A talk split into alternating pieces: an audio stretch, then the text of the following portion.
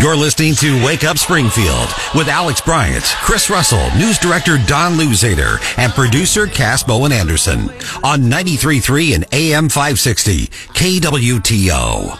All right, we are back and in studio joining us. I'm sitting across from her. She was a seventh district congressional candidate last year, and um, I, I've rubbed elbows with her on the campaign trail. Miss Audrey Richards, welcome to Wake Up Springfield. How are you this morning? Thank you for having me, Alex. I just have to say, you guys have a bop of an intro. I Yeah. was over here dancing to that little intro. saw that. I You're saw the first dancing. person that we've seen dancing to our music in the studio. She was dancing in the hallway. Cass brings some. She brings. Cass brings the. She brings the jams. We gotta She give that. does. Got the A game. Yeah. Okay, so I have been, I'm excited about this because when I started guest hosting and when Elijah asked me to host one time before, and I was like, well, what do I do? And he's like, well, just do whatever you want. And I was like, so, and he's like, talk about your experience. That's what you the, know. that's what the news director wants to hear. Thank you, guys. Do whatever you He says, he said, talk about your experience, you know, when you ran for Congress. And so I did. And then he asked me to do it again. And so my idea was to do a loser's edition. And so it was me, obviously, because I lost, you know, in Congress and you lost as well. I We're did. losers. I did. And so, but you know, at the, at, couldn't get you on then because like Barbara Walters used to do the most interesting people. You were interesting to me because I got to ask you, and I'm, I'm going to ask for myself and other people. Why did you run for Congress? What in the world were you thinking? I mean, I'm thinking like, like I know what I was thinking, but what in the world was going on with that? You know, I've always been really passionate about Southwest Missouri. These are my people. And I felt, especially young voices weren't being heard at the federal level. And I thought, I, I have the skill sets where I know I can make a solid run of it. And I think at least kind of change the conversation from what a typical primary might look like without that voice and bring it home to something a little bit more like, hey, pressing issues for people who are my age. Okay. So people always ask me this, like I, I've been asked a hundred times. Did you really think you're going to win? ups and downs. You know, there were some times where I was like, you know, like I'm running. I mean, I was running a campaign with like no money. So realistically, it was never, um, hyper realistic, but there were times I think if you're not committed to it and the like, there's a way somehow, some way I can win, you'll quit. You Yeah. won't, No, you won't right. stick it out. So I, I thought I had a lane because I thought if I Yeah. could galvanize the churches and, you know, because it's hard work. I mean, isn't it? I mean, so hard. yeah. Did you have fun though? What, what, what was, what was your favorite part about the deal? Ooh, favorite part. Um, really getting to meet so many new people because I mean, we there's ten counties in the district, so we would meet people from all different walks of life, and that was really fun. I also particularly enjoyed the praise and criticism of my outfits, my fashion choices. I thought that was yeah, um, that was I never got criticized for my outfits. That's- well, that's now I got to go look at your Facebook page. What was the deal? See, that would be tough about being a lady because I don't even think anybody ever said he like even looked at my outfit. Like, you know, Yeah, no, okay, and like, let's be real here. Eric won, but Eric totally wore the same suit most of the time and changed the tie. I was like, I didn't even notice that. yeah, oh, Cass, I will neither confirm nor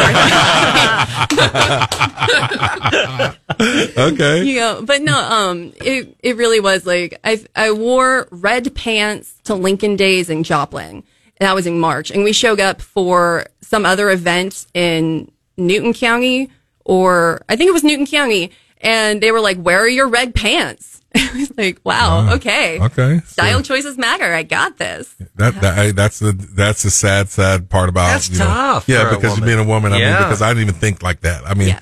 yeah, yeah. So, sorry about that. Anyway, so It's all okay, good. okay. So I got to ask you this: like, you had your views and your uh, your your you know stance was like different than most of us. I mean, Oh, yeah. and and I know you got questioned for about your conservatism. Like, where do you stand? Like, are you like people ask me a lot? Like, is she a real conservative? Like, what's going on?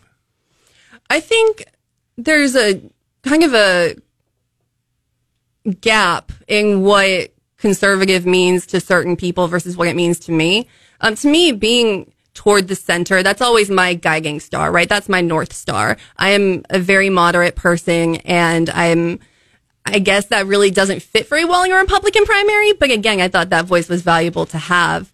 Um, so for me, I consider myself far more of like a, a Lincoln Republican or a Roosevelt Republican versus like, for, say, a Reagan Republican. Okay. Look, can I just can I um throw out some issues and just do rapid fire stuff? I want to see where you stand on this stuff. All right. So can we do it? Can we do it? Like so, like okay, okay. This is reminding me of the Two debate, man. early in This the is fun morning for this. Come on now, let's let's just play the game. Okay, so when you think about like you know, um, big government, little limited government.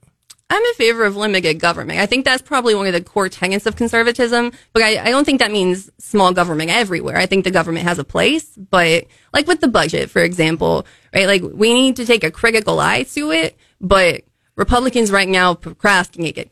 Greg, so get the Democrats. Um, but you have to be proactive. Like this happens at the same time every year, right? We're always coming up to this budget fight. And why is it that no one talks about it until September? Yeah. If you want to take a look at it with a critical eye, that should start in like October, November of the previous year. No, I agree with that. Yeah. Okay, so what about like you know, um, when you think about something like you know, um, illegal immigration? I mean, open borders, closed borders. I mean, that's kind of a general. but should we allow seven million people to come in here? I mean, like, what's going on with that? No, I, I feel like uh, we've got good laws. We just need to enforce them. And I certainly think again with the budget shutdown, like not paying the CBP. Yeah. Okay. I got the acronym Border right. Patrol, I was, yeah, yeah, letters were being jumbled up in the noggin there. Um, but you know, making sure that we prioritize the people doing the work and enforce the laws that are already on the books. That What, to me is what about like crime? Like, you know, are we, do, you know, do we have a crime issue? Do we have a policing issue? What do you stand on that? I, I think there might be a, I think it might be a little overblown in some cases, but there is clearly an uptick in crime.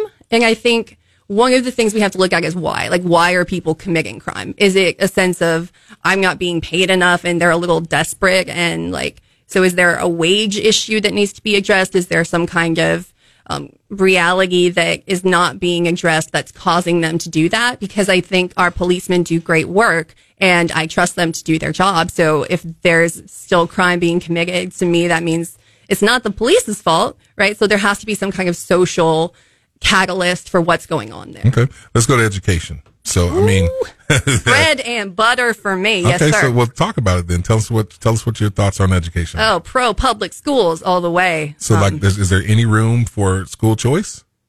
I mean, I, I'm totally chill with people deciding where their kids go to school. I'm just a big believer in public funds being used for public schools. So no, no funds for no taxpayer. Like if my kids, I want to send them to, to private school, I, I shouldn't be allowed to take my tax dollars with them.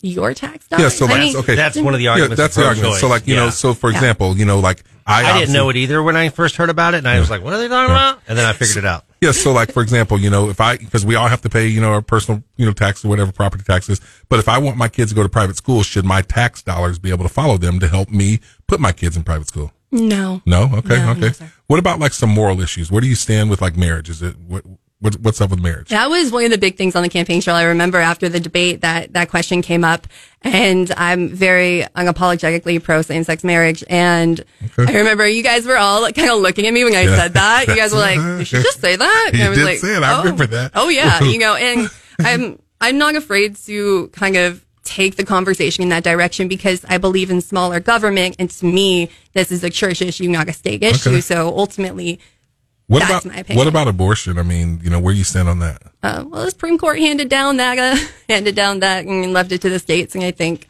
um, that, that's, I don't have too much of a qualm with that outside of, I really think there needs to be a lot more clarity in Yeah. regulation Yeah. because women are dying because there's not clarity. And we need to certainly have a firm line as to what constitutes, um, certain things. Okay. Yeah. See, this is why I said, and I told you this before, you're an interesting person to me. you. I mean, you really are because like I, I sit here and I go, okay, because on some of these things, you obviously have to realize that you are not in alignment with the conservative Republican party. right, but, yeah. but so, but what makes you want to be like, why would you say that you want to run as a conservative and not, you know, you know, independent or even a Democrat? Well, I did run as an independent the first time I ran um, for Congress. That was um, an interesting experience of itself, um, but you're not getting anywhere as an independent. That was made abundantly clear to me. Everybody wants an independent till the options available, and then they're like, "I'm going to go with what I know." And to me, people don't pay attention to politics quite as much, and whenever they do, they want to be able to place people in a blue box or a red box. Yeah. And I happen to have a Purple. red box that's a little that, that airs on the purple side, and you know that's I tend to be a lot more non-partisan and a lot more um, kind of I I try to put what I believe is best for the people of Southwest Missouri over like what the party line is. Okay. And I think sometimes that's a little bit um, I don't want to say controversial, but it's a little bit different. And again, like that's just me though, trying to change the conversation into where I think it should go. Okay, so what's next for you? Well, I don't know. Um, right now, I work at a nonprofit research institute, and I do uh, their policy work. So we've been up. I've been up on Capitol Hill a lot, um, working on a couple of different pieces of legislation, but really just trying to make sure that um, offices have the most up to date research on the impact technology has on kids. So screen time, social media, algorithms, AI, that kind of stuff. The, our institute does research on all of that, compiles it, and then kind of funnels it into um, our audiences have been so far parents and teachers, and we've opened it up over the past year to policymakers. and so now we're working on the Kids Online Safety Act, which is currently in the Senate. I think we're up to 47 co-sponsors, which is awesome. Um, and we're part of a coalition kind of spearheading that forward because a lot of the issue that we run into as researchers is that the social media companies aren't going to share their data. Okay. And if you want to understand how content is being pushed to kids, if you want to understand the complete life cycle of a social media product, like we were talking about TikTok earlier, right? We don't know what goes on in the back end of TikTok.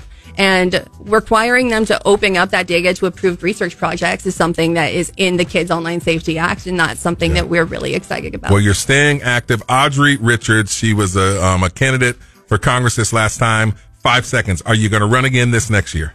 Should I? Oh, Are we making news here? That's a what I want to know. Are we making news here? No, as a Bur- team, as Team Burlison, no. Cass doesn't want anyone to run, so that's the deal there. Well, hey, Audrey, thank you for coming into studio. Her mom's here with her as well. They came up from, um, I guess, down in um, Arkansas. They had a little drive, but we appreciate it. So thank you for your time, and um, that's it. So, Chris, all right. Uh, what are we doing? Traffic. Let's do some traffic with Don. Then we'll come back for the morning dump. there we go.